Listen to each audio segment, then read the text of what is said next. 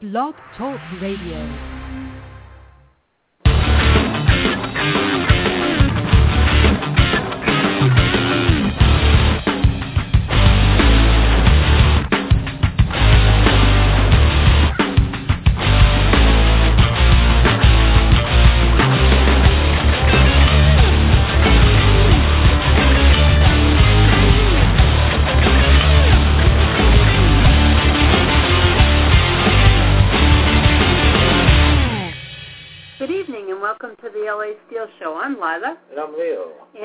Is our union show. Uh, we'll start off with a few articles from the AFL-CIO Now blog, and then at 8:15 we'll be having a conversation with our regular guest, um, who is the public affairs coordinator for Council 4 of AFSCME out of Hartford out of New Britain, Connecticut. I always say Hartford, and it's in New Britain. And uh, Larry will be with you. We'll be calling him at 8.15. So we'll be talking to him. But in the meantime, this is an important thing. Uh, we should all tell Congress to restore the Voting Rights Act. If you can remember, uh, a little while ago, not too long ago, the U.S. Supreme Court gutted the Voting Rights Act. 49 years ago today, President Lyndon B. Johnson signed the Voting Rights Act of 1965, and that has been the cornerstone of the civil rights movement by ensuring that every American citizen, regardless of race or language, has equal access to the vote. But about a year ago, the U.S. Supreme Court gutted the Voting Rights Act. Let's read a little more, see what else they have to say on that.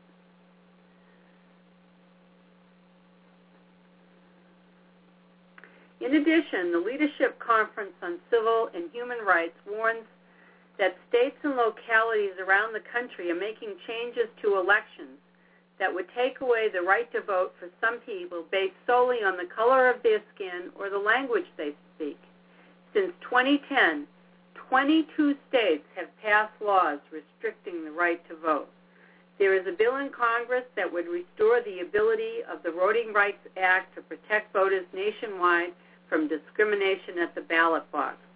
The Voting Rights Amendment Act, H.R. 3899F, 1945, was introduced in January, and except for one Senate hearing, has seen no further action in the Senate or State House. But if you go to the AFL-CIO blog now, you can help bring this bill forward. There's a petition to sign to your Senate and House member urging them to move forward with the Voting Rights Act amendment. Every day Congress fails up to its constitutional obligation to protect the right to vote. It gives a free pass to voting discrimination. And I agree with that. I think it's really, really important. So please go to, to go to the AFL-CIO blog and sign the petition to uh, Reinstate the Voting Rights Act. yeah for your senator and your House member to sign to push forward the Voting Rights Act. It's really, really important to have that amendment passed. I mean, I think it was unconscionable what that Supreme Court did. Yeah, they gutted it. It's still there, but they gutted it and said, oh, there's Yes. no discrimination in the world Yeah, right. anymore. So, uh, yeah, you can take out all this stuff. And here's another thing um, that's important in this blog. It says Wall Street speculators push Argentina into default. Endangered world economy. And so let's read a little more about that. I haven't heard anything about that really. Yeah, we've heard about it. Little. Even the news has actually carried some of it. I don't know, BBC maybe, but Not too much though. not much. Wall Street speculators are pushing Argentina into default, and the rest result could be devastating for the people of Argentina, destabilizing for the global economy. And I guess it, Spain lent them uh, a lot of money, and it was the hedge fund investors that were in trouble. In 2001, after more than four years of severe recession, Argentina defaulted on more than $81 billion in debt much of which was incurred by a military dictatorship. The default led to weeks of political instability and chaos, with five presidents in less than two weeks. but after Nestor Kirchner became president in early 2002, Argentina re- renegotiated its debt with the great majority of creditors and pursued economic policies, policies based on high-quality employment for the first time in decades. The result was a quick turnaround for the Argentine economy, and Argentina became one of the fastest growing economies in the world between 2010 and 2011. Unemployment, excuse me, poverty and inequality in Argentina all fell dramatically. In the following years, more than 90% of Argentina's creditors agreed to restructure the country's debt, and Argentina made all debt payments to these creditors on time. However, problems arose when Wall Street hedge funds bought up Argentine debt at a steep discount, as little as 20 cents on the dollar, betting they could make a killing by suing Argentina in U.S. courts and recovering the full value of the debt. The bold gamble of these hedge funds, sometimes called vulture funds, paid off big time when a U.S. District Court judge ruled in their favor. Not only must Argentina pay them full value of their debt holdings, but U.S. banks will not be allowed to process Argentina's debt payments to its other creditors. In June, a New York bank refused to process Argentina's regular debt payment of 539 million, promoting the credit rating agency Standard & Poor's to declare Argentina in default. So the banks refused to take their money. Yeah. Yeah. The gamble by Wall Street speculators, and this will be all be the bankers oh, yeah, who are yeah, speculating yeah, because they have the inside track could mean a return to economic dislocation and political instability in Argentina. The standoff is already keeping Argentina from borrowing on international capital markets and damaging the Argentine economy. It could also have serious repercussions for global financial markets and could prolong the misery of overly indebted countries in the future. The lawsuit was brought by a subsidiary of Elliott Management, the hedge fund firm run by billionaire Republican donor Paulie Singer. Nobel Prize-winning economist Joseph Stiglitz says Singer and Elliott have already done a lot of damage, warned Stiglitz. We don't know how big the explosion will be, and it's not just about Argentina. So they're just wrecking the world economy. Yep in draining any remember, money that they we, we, talked about that with uh, with uh, Greg Palast, Yes. and he was called the Vulture Capital, or Vulture. What what was the name? Vultures and Banksters or something. Yeah, bank, yeah, I've forgotten what that book was. Banksters and Vultures or something like that. It's really pretty scary. Yep. And that's exactly what they did to uh, these other countries. They're going to Mhm. some of these big firms just just go in and buy the debt at nothing and and uh, Then you know, turn around and and, you, and And sue. abuse the courts, Yeah, exactly. and because they have the inside track, and they're all bankers who are probably buying up this stuff anyway, That's it. and uh, they get the courts to go along with them because they're American citizens. Well, not just that. They yeah, they pay the courts. They Yeah. judges. Who knows These, what- judges get big payoffs too. Who knows what's going on? It's just it's fault. terrible. To destroy a country and a people that way is horrible.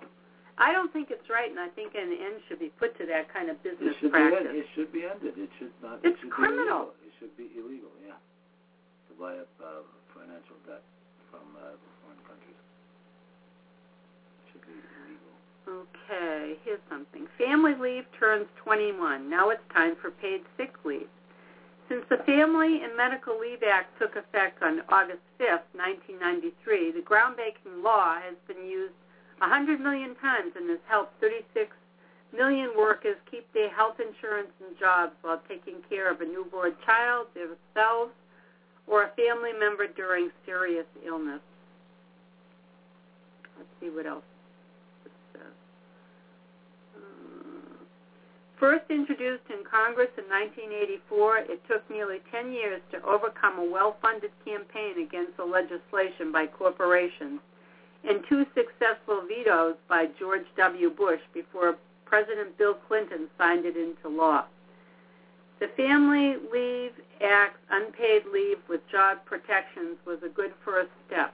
But today there are millions of workers who can't afford to take time off for their own or loved one's illness. 40% of all private sector workers don't have any paid sick days, and that doubles to 80% for low-wage workers. That's why there is a growing move across the nation from Congress to state houses to city halls to pass paid family leave sick legislation. Just last week, city councils in San Diego and Eugene, Oregon passed paid sick day measures. Overall, nine cities and the state of Connecticut now have paid sick leave laws, and efforts are underway in a number of other cities and states. It was a major topic of conversation at the re- recent White House Summit on Working Families. On the federal level last year, Senator Tom Harkin, Democrat from Iowa, and Representative Rosa DeLauro, Democrat, Connecticut, introduced the Healthy Families Act, which would give workers, excuse me, the opportunity to earn paid sick leave they could use for personal illness or to take care of sick family members, among other uses. So this is important. People should have paid sick leave. You know, I, I think it's important that they do because, you know, you have, when you're raising a family, you have sick kids, and you need to stay home to take care of them. And perhaps you have an elderly parent that you're taking care of. So there are all kinds of you know, things that come up for people today. You know, we have a lot of responsibility on both ends for for your children on one end and for sometimes for parents on the other and then for yourself too.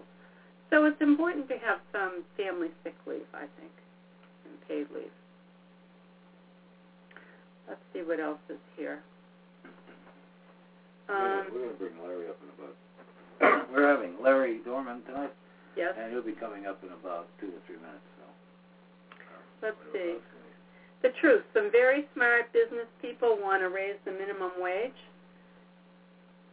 With the recent news of $15 an hour wages in the city of Seattle and minimum wages going up in many other cities, it's a bit like dominoes. But they're people, and those people are changing the world. So what is this? City of St. Petersburg empl- employees want $15 per hour minimum wage. Well, I hope they get it. And that isn't even what people in other countries get. They get much more than that. minimum wage, yeah. The union tonight, representing hundreds of city workers in St. Petersburg, are asking for a living wage at. Whoop, wait a minute. Sorry, folks. I'm trying to get my. I'll put that on again. The volume is not is not up there on that. No. Oh. So I'm sorry about that. You can read that. Um, if you can, I'm going to uh, call Larry right now.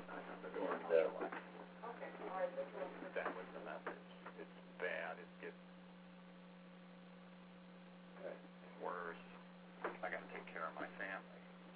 recession in the years since brought layoffs and wage thought to be 14 or 15 dollars an hour. One in I'm going to have to shut this off because I think we're going to have Larry. And we'll play that again later. On this blog that are interesting and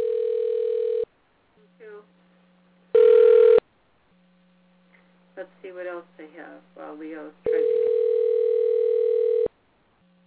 Um,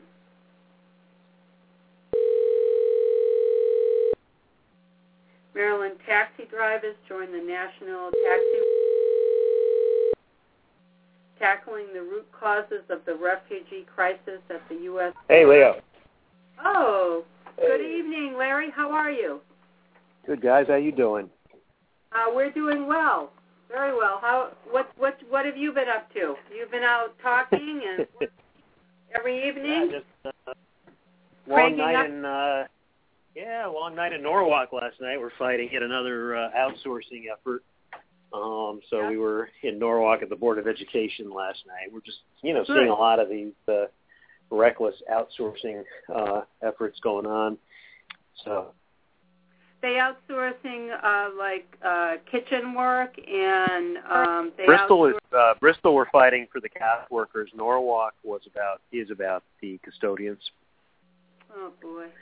Yep. school custodians, and they want to hire with really no public review, uh, very little if any transparency. Uh, one of two of the companies have uh, you know long list of labor violations and uh, sanitary violations. Uh, one company has a, a guy, a cleaner, who got arrested for wanting to uh, suck the toes of a girl at one of the colleges where they were hired. And Oh you know that's God. yeah, and it's you know, and it's not funny, you, you know, when you hear that because you know our people get background checked, fingerprinted, um, and all that, and you know if they do something, they're going to get uh, fired. And uh, private company comes in, uh, they're not going to give the same effort or have the same ability as the incumbent workforce. That's right. And you know, if we don't draw the line, you know, they just move up the chain. You know, it may start. It starts with you know kitchen workers and custodians, and then then it will be outsourcing uh, paraprofessionals, and then it moves up to teachers. You know, people think it's not Yeah. going to affect but the erosion begins, and if you don't draw the line, it could happen to you. Yeah, and I, you know, I always say if uh, these kind of uh, elitists at the newspapers and in the media actually got outsourced, they'd start to uh, take our side instead of saying it was a good thing. Yeah, oh, absolutely. I agree with you a 100%. You know, people shouldn't should be concerned about these kinds of things because if it weren't Yep. for unions, we'd we'd have total outsourcing. Yeah, and you know, we'd have a lower quality of life, lower consumer spending and activity in our communities and uh you know, one of our custodians said it, we do a lot more than clean the toilets, although that's important. Um you know, one custodian was talking about uh and his son goes to the school where he cleans and he said, you know, I not because my son is there, but there's a uh, they're only required to clean up to a 25 foot radius beyond the playground in uh, at this elementary school in Norwalk, and he's you know he goes way beyond that radius because he feels like no parent or kid or uh, someone from the community should step on broken glass or you know look at uh, uh, trash in, on a playground. You know, so our, our guys uh, give 100% and then some. So it's a real slap in their face. And um, outsourcing puts the you know puts the community on a downward spiral. But uh, the politicians and the media, you know, all the elite, they don't they don't suffer the consequences of outsourcing. They actually reap the benefits of it, and that's the problem. Yeah, the, those right now reap the benefits, but we're on a downward spiral if if all of this continues because eventually it will affect them. It takes Most time. definitely. But they but they're very What? short sighted and they're very I want my reward now and I don't care what Yep. happens to anybody else. Well, I don't think I it's wonder- their reward. Hmm. Yeah, what about? I wanted to ask you, Larry, about about this clown uh, McKinney. Yeah. I said, well, what what is this McKinney and Walker all about anyway? I mean, where did they come from? What, and they're uh you know yeah that's uh, well you know they're um they're the one percenters you know i don't uh uh that's the best way i can describe them you know they want to cut state employees they want to cut uh, municipal employees they want to outsource they want to privatize they want to get rid of the income tax um so rich people can keep more of their money um you know all the things that have gotten us into trouble they just want to uh, replicate. You know, the only thing is I, I don't think they stand much of a chance in the Republican primary. But they, but what I be don't, what I don't understand is that I don't understand that what they, they plan to cut uh, all all working class, uh, all, all middle income uh, people from uh, from the state uh, tax, uh, make it Right. exempt state taxes. How in the hell are they going to do that? Well, they aren't. It would and, never and, pass. and, and with a with a twelve billion or fifteen billion dollar deficit, and you know. Well, they aren't. They aren't. Even if they if they did get in a position where they could do it, they won't. It's just like it's Yeah. like a you know Yeah, it's, yeah, it's yeah, a, yeah. a bait and switch is what it it. is. That's all.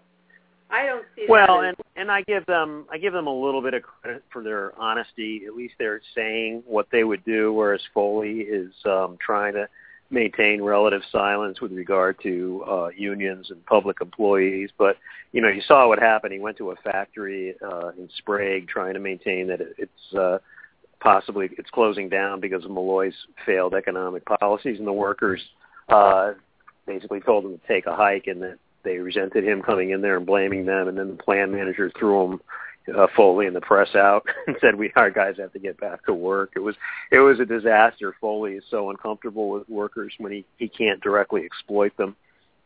So, uh, but he's you know he's trying to keep a low profile because I think he's I think the polls have him um, comfortably ahead in the Republican primary. So he's trying not to uh, say or do anything that'll hurt his standing until uh, after the primary. That's that's my read on it, and I certainly could be wrong on that. Well, that's kind of what I was thinking. So um, that's you know he really hasn't said anything. The the only the only thing in his ads is is that he's a good friend to his his wife and uh, some guy down the street. I mean, yeah, I saw I saw that. But uh, you know, if you and your your uh, listeners or um, users on the web get the um, chance, you know, go do a search on Foley in uh, the town of Sprague, and you know, go see the video of his press conference. It's really, you know, it, it's cringeworthy. It's cringe-inducing um, to see him try to interact with workers and just totally get thrown off his game, get getting argumentative with the press and with workers and with the state senator who showed up unannounced. It was, uh, you know, um, if he weren't such a jerk, you'd feel a little bit embarrassed for him. Well, it it sounds like he's unable, from what you how you're describing this, he's unable to go with the flow. He's a very um, he if things are staged for him and he has maybe a teleprompter, he'd be fine, but he'd be un, be unable to cope with changes very easily. That's what it sounds like. Right. It, yeah, not, and you know these. Yeah, they're all. Yes, that's absolutely right. He's he's just not you know, he's not a very extemporaneous or spontaneous person. And uh and again, I think he's really comfortable uncomfortable, I should say, uncomfortable around working class people. I just that's just not who he's you know, like I said, unless he's putting them out of work or exploiting them in some other fashion. Um, you know, Foley and all these Republicans, they're you know, look, if if they had it their way, we'd all be eating fish heads and rice. You know. Oh yeah. But What- you know, you know, uh, there's another strange character that's come on the political scene recently with these ads. Is uh, a woman named Penny Bacchiochi. Have you heard Yep. about her? Yep. Yeah, Well, she's a Republican state representative. She's essentially on Foley's ticket. Oh, okay. All right. Do you know? Do you know that it was like it, it was weird as hell because I've been watching these. We I've been seeing these ads in the morning, and uh, the you know not only can we not stand her name, but we can't stand the fact that she didn't even have any. She wasn't even running for anything. And You wouldn't most say. Of her, most of her ads in the beginning. Now they finally put lieutenant governor or something. But before, um, she ran almost a, a month's worth of ads saying that, not explaining what she was running for. Which I which right, we- right. Not only that, but with no experience other than being uh, a businesswoman and a mother, and being a tough. Yeah. Italian.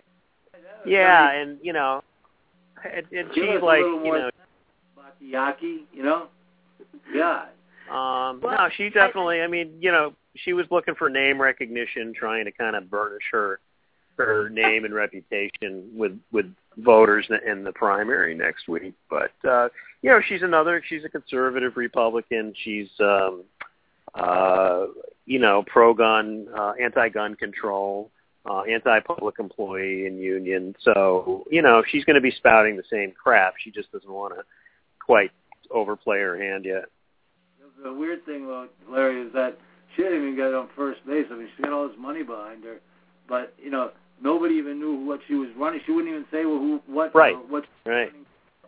I mean, what kind But of moron you know, manager is that? You know, I mean, that's that's. But the most imagine that having that money, though, im- you know, and this is you know part of the problem in politics, right? Is that you know there's too much money coursing through the system. Um, people, you know, these rank amateurs uh, who have really dangerous agendas get on the air do their thing with uh, the backing, and with Citizens United, um, you may not even know where the money comes from, and um, so you know, I, I, I always give credit to you know, I, I can't stand it when people would run from whatever their party or political philosophy is.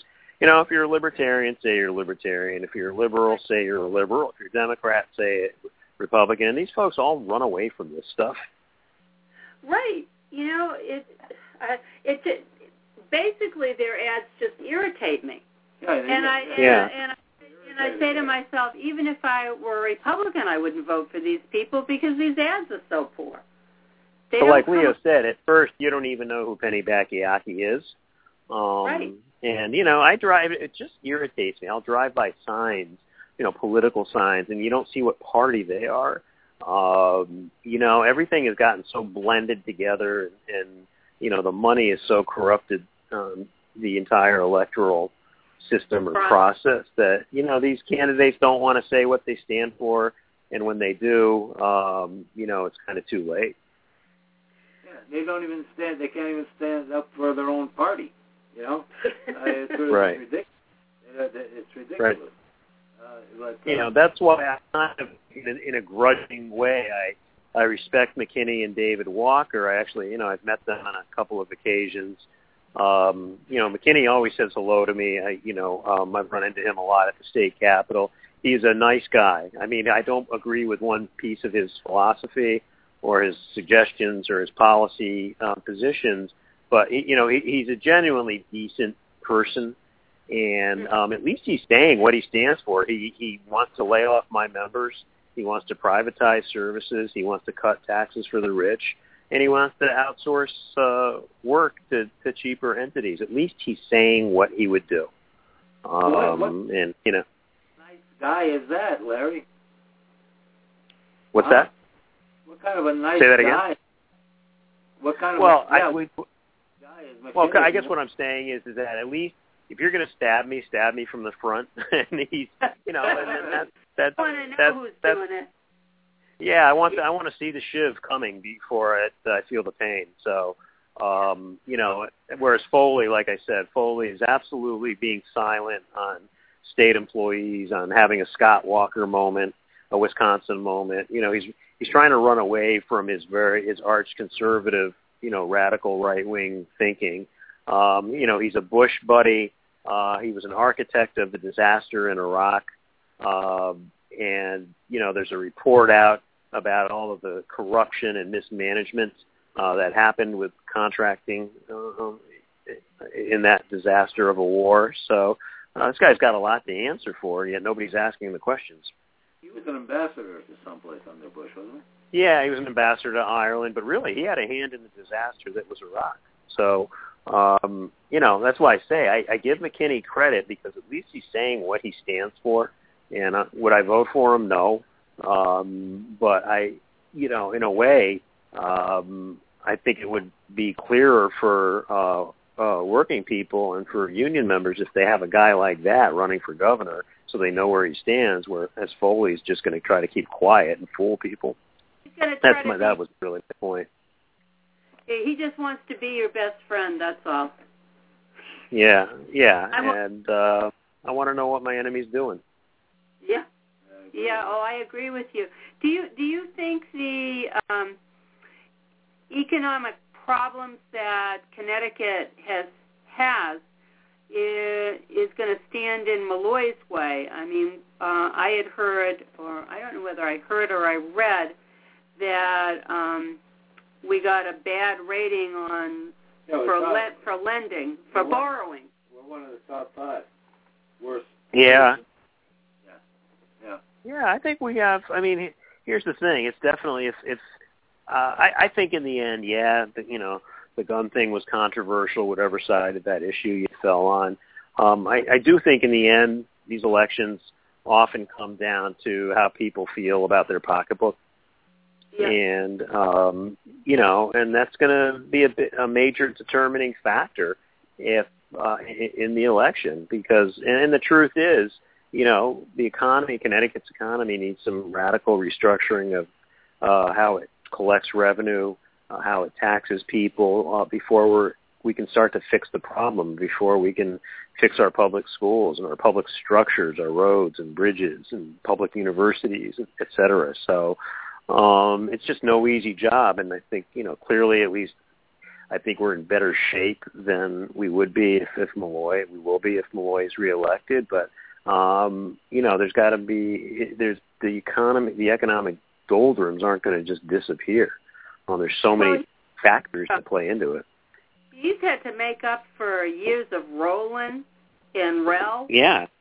Yep. Um, I mean, it, it looks to people like it's his fault, but he Right. inherited a mess. He really did. Yeah. Yep. Similar to Obama, you know, Obama um inherited a mess, but uh, you know, uh didn't act as forcefully in some areas or, or wasn't able to act as forcefully, you know, at the national level or federal level as Malloy has, I think, in the uh Connecticut level, Malloy's hmm. What do you think he's going to do about the uh, about the uh, increase in in utility bills? Yeah, that's really. They want they want an astronomical amount of money for uh, I think 20. Yeah, and you know th- those companies, those corporations are big contributors to the Democratic Party and to Malloy. So I, I really don't, I, I don't want to hazard a guess. I mean, um, uh, consumers need a break, and you know, part of the problem again, and it's it's a problem Malloy inherited, is that under Rowland they you know deregulated everything um, with utility deregulation um, and there weren't real strong or stringent um, uh, consumer protection standards in place. So, you know, we're living with the result once again, living with the result of yet another uh, industry deregulation. So I don't know um, where he stands on that or what he can do because again, you know, um, they've also I just have to say, you know, they they're major donors to both parties, but they've uh, you know been um, generous givers to the governor. So uh, that's to be determined.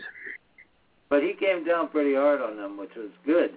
Um, you know, uh, when they when this big mess happened uh, with the storm. You know, when the uh, He did. I I was I was impressed with him actually. Uh, You know, he showed leadership. He called out the CEO. I mean, the CEO uh he absolutely, you know, resigned after uh, Malloy embarrassed him, I think. So, um, he- you know, that was right. encouraging. Yeah, I I was And, uh, impressed and- with the way he handled that. What I like is that he too, yeah. he didn't let any time pass. He handled it right away. And um, Mhm. that I'm not a commuter to New York, but he's also doing a good job handling that situation. It seems Or his son. Right. we're on track, no pun Yeah. intended. But he's yeah, trying. yeah. Yeah, I think he demonstrates, you know, I you know, I, I think he demonstrates leadership and he doesn't look to scapegoat and, you know, Chris Christie is uh doing that again to um public workers in New Jersey. He said, "I'm not going to live up to our pension funding obligations. Uh welcome to the real world, public employees." Uh well, you know, this that you know, deciding not to pay into the pension system, which ought to be a crime but isn't, um, is not responsible public policy. And, you know, Christie's attitude is the public hates um, union members and public union members in particular. So screw it. I'm not going to, um, you know, pay the requirement into the pension fund. And he, that was basically his quote, welcome to the real world. This stuff happens all the time. I mean, it's horrific um, uh, and offensive. And, you know, Malloy is not taking that position. No, but can't they? Couldn't they? Can't the union sue? Uh, There's going to be, yeah, it's going to be damned. It's going, yeah. They're, I think they've already filed suit. Um, you know, but the point is, I think that it's really easy to whip the public up in a frenzy against uh, union workers, and that's what Christie decided to do strategically. You know, in part to burnish his reputation with the Tea Partiers and the conservatives if he runs for president. So um, Malloy is trying to govern. You know, he can be tough and a bully, but you know, there's a big difference between leading and you know pandering. Christie's pandering, and I think Malloy is trying to lead. Oh, a distinct difference between the two. I mean, Christie is, is is just really a creep.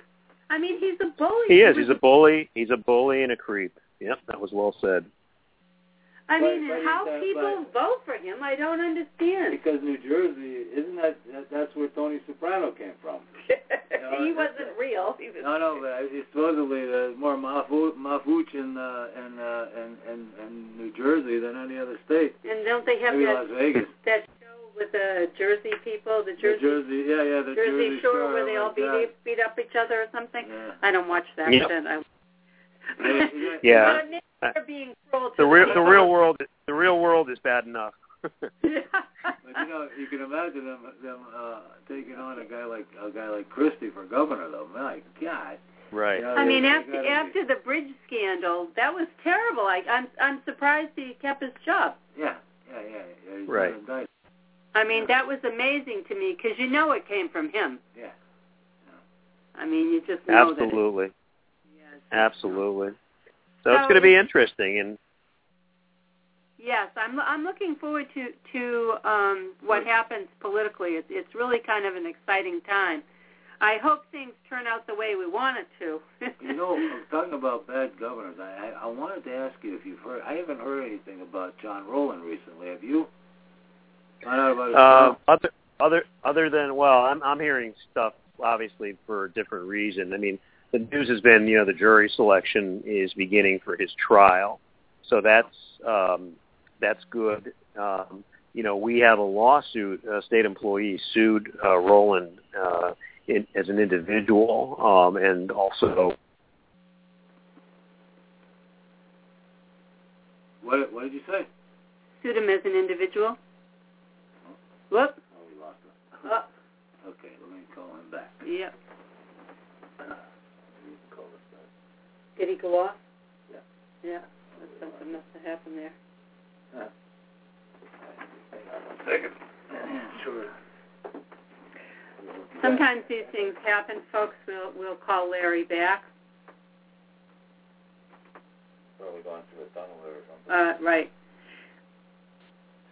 Hi, it's Larry Dorman at Council 4, and I'll be out of the office on August 1st. Please leave your name, number, and a brief message, and I'll return the call on Monday. Thanks. To disconnect, press 1. If you still want to leave a message for this person, press 3 or simply stay on the line. At the tone, please record your message. When you have finished recording, you may hang up or press 1 for more options. Hi, hi, Larry. It's Lila. We tried to call you back. Um, do you want him to call us? Yeah, and give him the number six four six nine one five nine five zero five. Again, that's six four six nine one five nine five zero five. You can try us there. Okay, we we're on for another twenty minutes. Oh, there it is. Okay, Oh, did he call? Yep. Hang on a second. All right, Larry. Hi, guys. Yeah, yeah, my phone cut out on you. We thought maybe you went under a tunnel. I said, oh. Yeah, was, in New Jersey. pretty- I'm under a under a New Jersey tunnel, but uh yeah. Never to come out again. Um, you were Yeah. talking about uh, John Rowland that you guys. Yeah, you- yeah. Well, state employees, we have, you know, uh, our state union coalition filed a lawsuit, but way back in 2003, uh, that, alleging uh, that his layoffs were illegal because he targeted union members only, and the court system up our um, position. Uh, he did, in fact, uh, violate our members' right to free association. So uh, we are in settlement talks, actually, um, because we're suing the state. So, um, you know, we are in settlement talks, which is, uh, you know, good news. I don't know how long it'll take. It'll take quite a while, but, uh, you know, this is a mess again that John Rowland created. So, um, and he has some potential exposure as an individual to our legal action. So, um, sometimes justice takes a long time, but it does happen. Well, that that's good news for people. I hope I hope they get something out of it because people's lives were seriously affected by those decisions that John Ro- Rowland made illegally. Right. Listen, Thank you for saying that. And, you know, I agree. I wanted to ask you: Are there any any other anything coming up that uh, people should know about? Any any uh, uh, protests? Any other anything? Yeah, things are uh, you know relatively quiet. We're going to have a you know, I'm, we're trying to see what's going on for Labor Day, and um, I'll uh, I'll email you if I uh, hear of any events. I mean, no major protests or rallies um, coming up. Well, things are, pre- tr- are usually pretty quiet in the in the in August. The, Yeah, uh, I need them to be. I gotta gotta, and I'm gonna be battling in Norwalk and other places. So, uh, Oh um, boy. you know, we have our hands full. But uh, I appreciate you guys having me on. It's always good to talk with you. Well, we appreciate having you too, so that uh, we can let people know what's happening, and it's important to make sure that people understand that you know you, your people's rights get nibbled away at, and maybe it's not happening Yep. to you now, but it could happen to you next year. So are you going to be going? Absolutely. Are you on vacation now, or will be, or what? Nope, nope. I'm taking uh Friday. I'm taking long weekends instead of like a one, you know, week. So um we're getting shifting into a lot of electoral activity. So uh my calendar's pretty full. So uh you know, a three day weekend and I'm as good as new, guys. Well, good, great. Well, it's uh, good weather this weekend, so you ought to have a yeah, really nice. yeah. All right. Well, we'll uh, talk very soon. Good, Right. good, Larry. Thanks, Thanks a lot, Larry. thanks for calling. Thanks, Lila. Thanks, Leo. Be well. Okay, good night. That was Bye-bye. Larry Dorman from Council 4 in New Britain, Connecticut. He's the public affairs coordinator, and he's out and about a lot in the state fighting for wages, fighting for rights, fighting to make sure that jobs don't get outsourced, that their good union jobs remain in the state of Connecticut. Yeah, and uh, we got a few minutes. Let, let us go to a quick, uh, a little music break, and we'll be right back.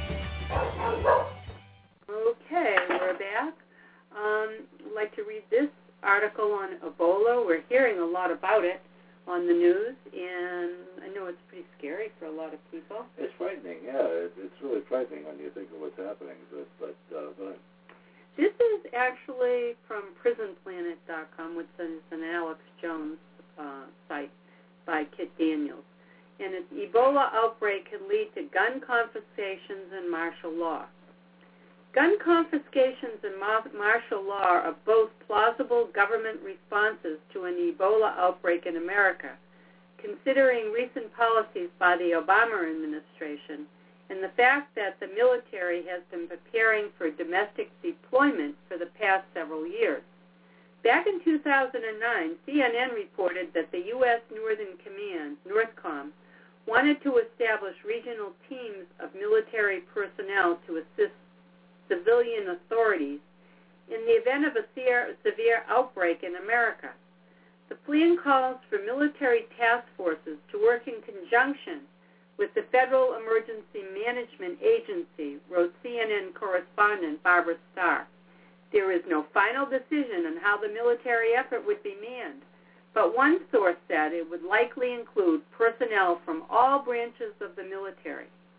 A few months prior, Air Force General Victor Renuart said NORTHCOM would provide assistance in support of the civil authorities during an epidemic, adding, when requested and approved by the Secretary of Defense or directed by the President, federal military forces will contribute to federal support. But Renuart also said that U.S. NORTHCOM does not wait for that call to action. What does that mean exactly? Since then, the federal government created a new domestic command structure in which, during a government-declared emergency, the military police would work under FEMA and the Department of Homeland Security for domestic operations with the National Guard.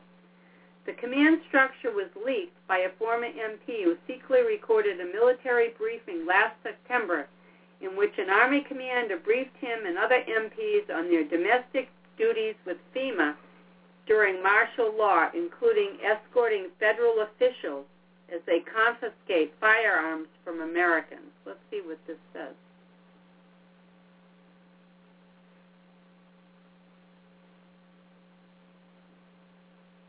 a little video here. Let's see if we listen to the audio part of it.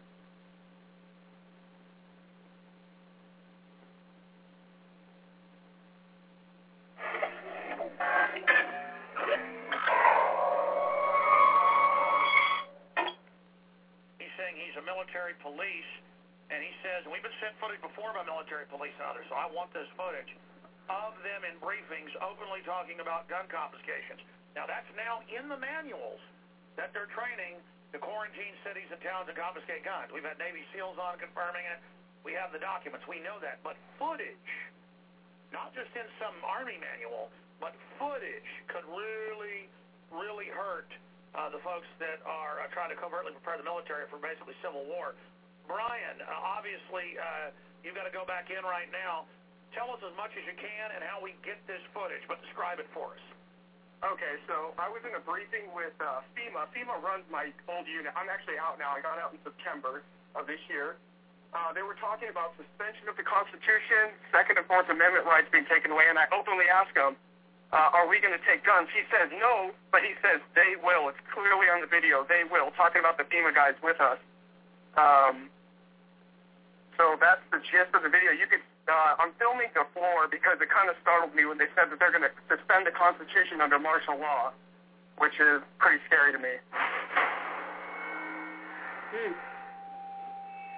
Essentially, yeah, we pretty much at that time, your amendment, Second Amendment, all your rights, First Amendment rights, pretty much everything is just is at that moment just interrupted. So you said that uh, martial law suspends their Second Amendment, so we, I'm not going to, but would you say we would take weapons from people? Yeah, that's what they do. That's what they do, but I'm, I'm, I'm yeah, I wouldn't agree with that either. I'm the second one. I live in the second amendment. But okay. the next during moment martial law, you can lock control. That's what I'm saying. The military, the military moves in on your street, they are now saying you have no more rights unless you're going to second house. That's like the worst case scenario. So I'm saying the, way they're not looking at the guard is that's how it's going to be used. Yeah. So we're not, we're not going to be there on the street corner like, eh, let's feel like you're assisting with 100%. You're not going to be involved in a riot and not really have any. It's not like you're not gonna go knock down doors and be like, all right, I need a shotgun. You're not gonna like go up each house and say. Well, they did that in Katrina. That's why I'm asking. And if we're talking about shit hitting the fan, I'm not going to do it. But they're not gonna do that necessarily. It's more or less like, hey, go in your house. Shut up, stay there. That that's what people. Okay. Because because it's, it's that we like have martial law in place, it's the lowest condition. Like I said, everything's already broken down. You're, you're, there's there's the last resort to change pretty much your, your last ditch effort to put that law in order into that change. That's why they got that start. Okay. Dude, but they, they did that. They did it right. They they just want to take what people done. Yeah. Which I think is bullshit, but.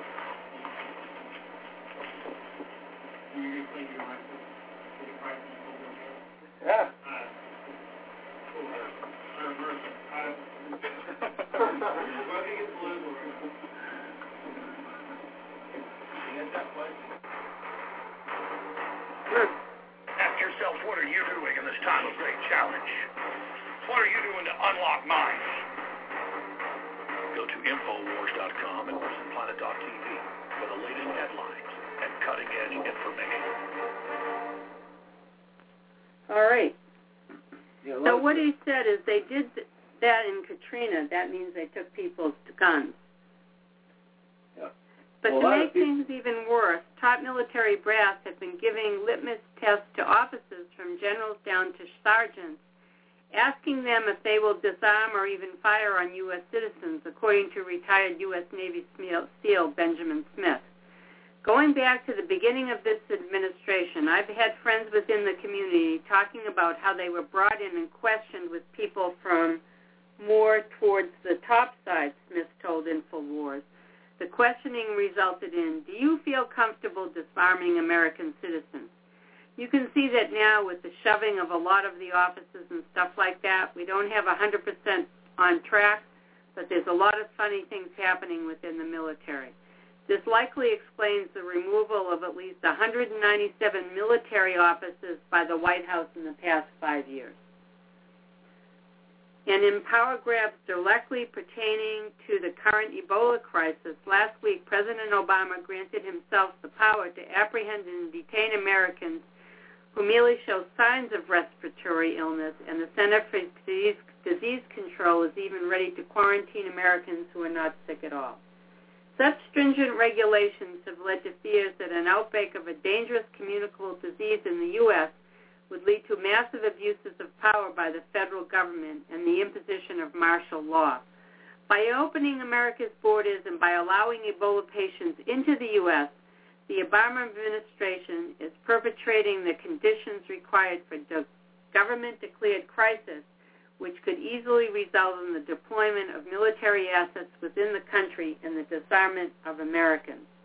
The Obama administration is placing its chess pieces on the board to checkmate gun owners, and a potential Ebola outbreak could just be the crisis that lead to such an end game. Okay, here's more on the Ebola outbreak from Alex Jones. See what he says, if I can get it.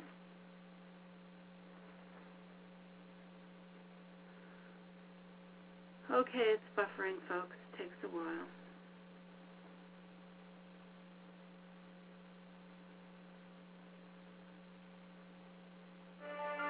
And finally tonight, we look deeper at the other angles surrounding the global pandemic that is the Ebola outbreaks of 2014.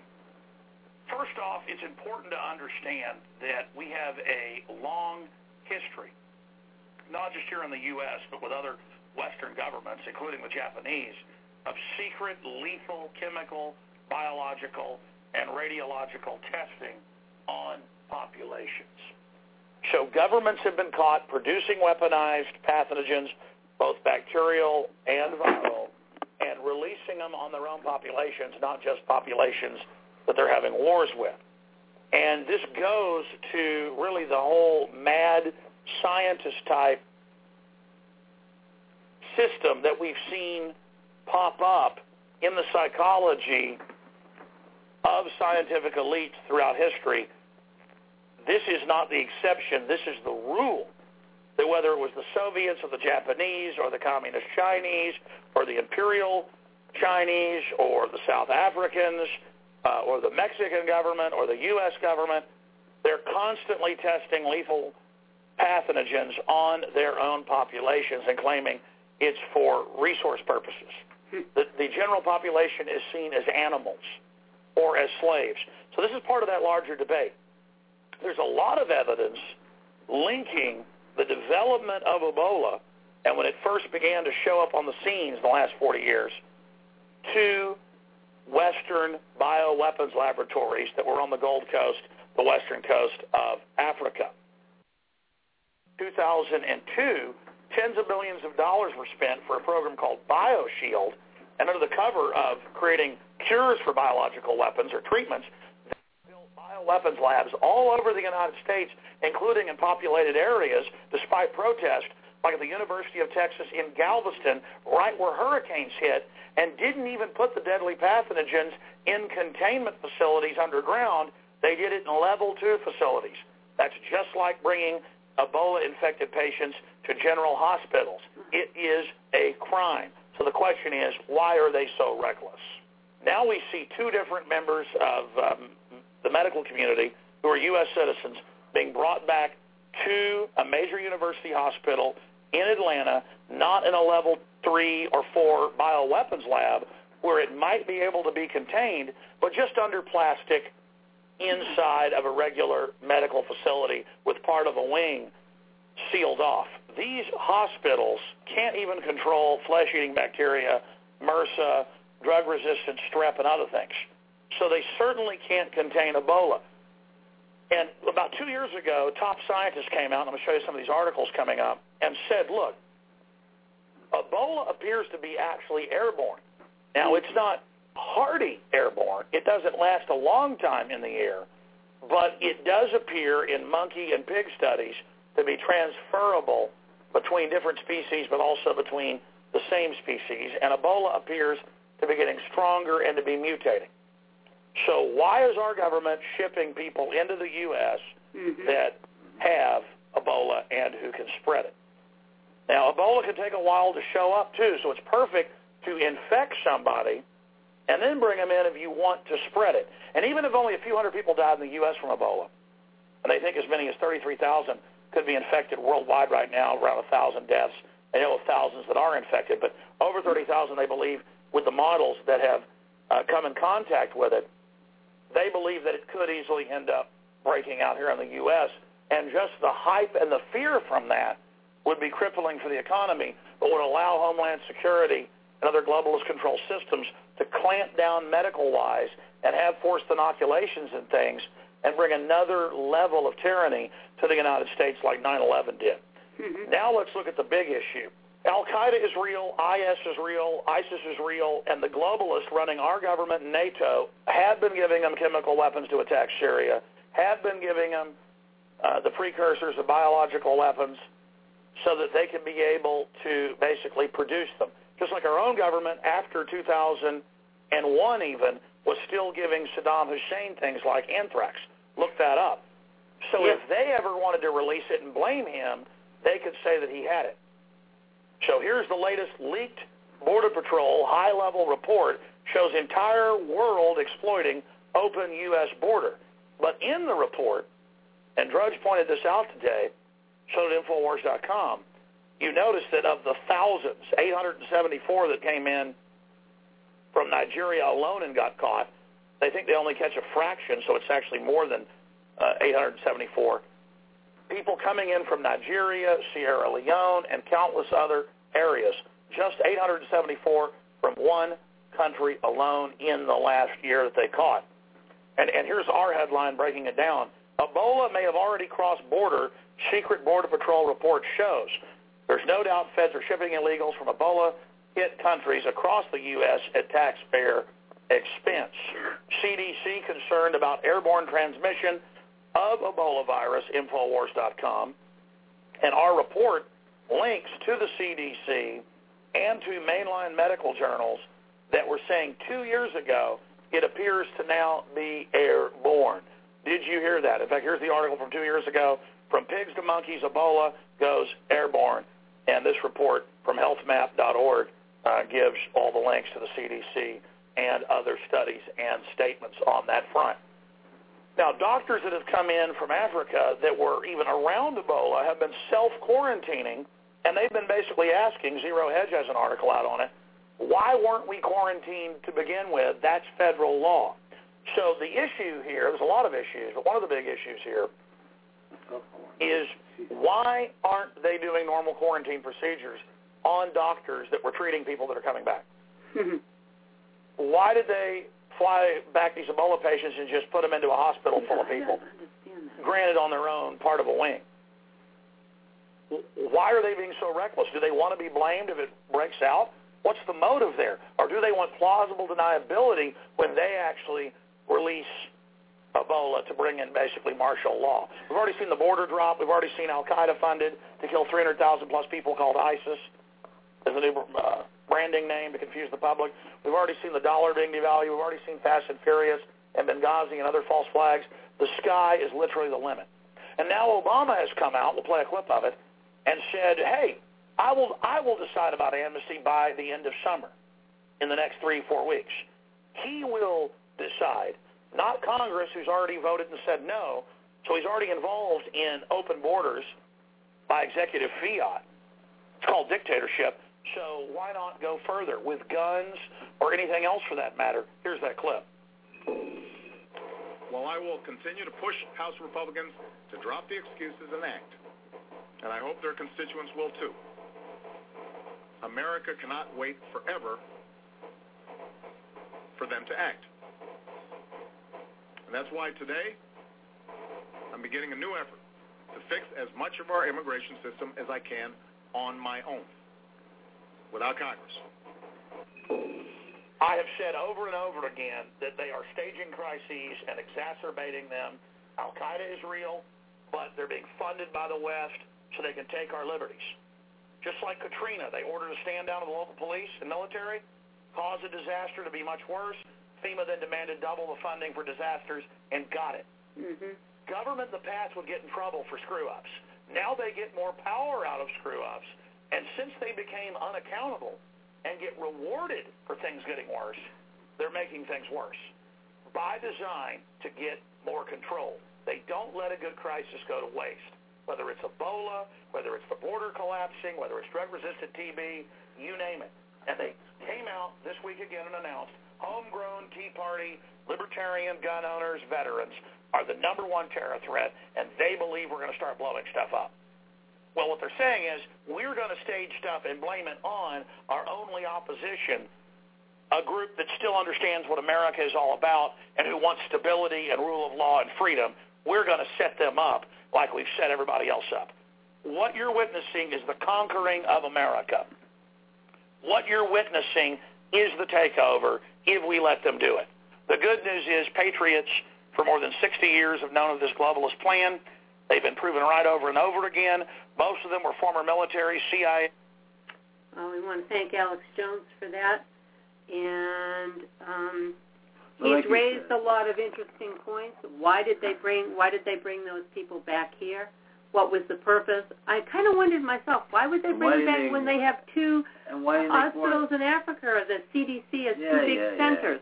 And why did why did they bring why did why did they bring back the doctors uh, that were working there uh, without quarantining them? It's Yeah. because they they're trying to develop a, a plausible uh, reason for the escape of that virus. And so. uh, and uh, you know uh, you can blame Obama for this. You can blame CDC for this. You can blame the globalist bastards who are who are who are doing this to us. I I swear to God. I mean it, it's just it's just We'll, it's we'll see what happens. it's beyond the the the, the, the I mean, it just seems beyond un- unreasonable to bring these people yeah, back it's here when they have of reason, yeah. when they have two centers for disease control in Africa Right. where they where they could have been treated. Where they where they were sponsoring And- this thing. I mean, and why why expose all the people at that hospital No. to that disease? and anybody involved with it with at the airport or anywhere with It it. just didn't you know, make sense You at know, all. me, hazmat suit's supposed we'll to see. save everybody? I, I don't think so.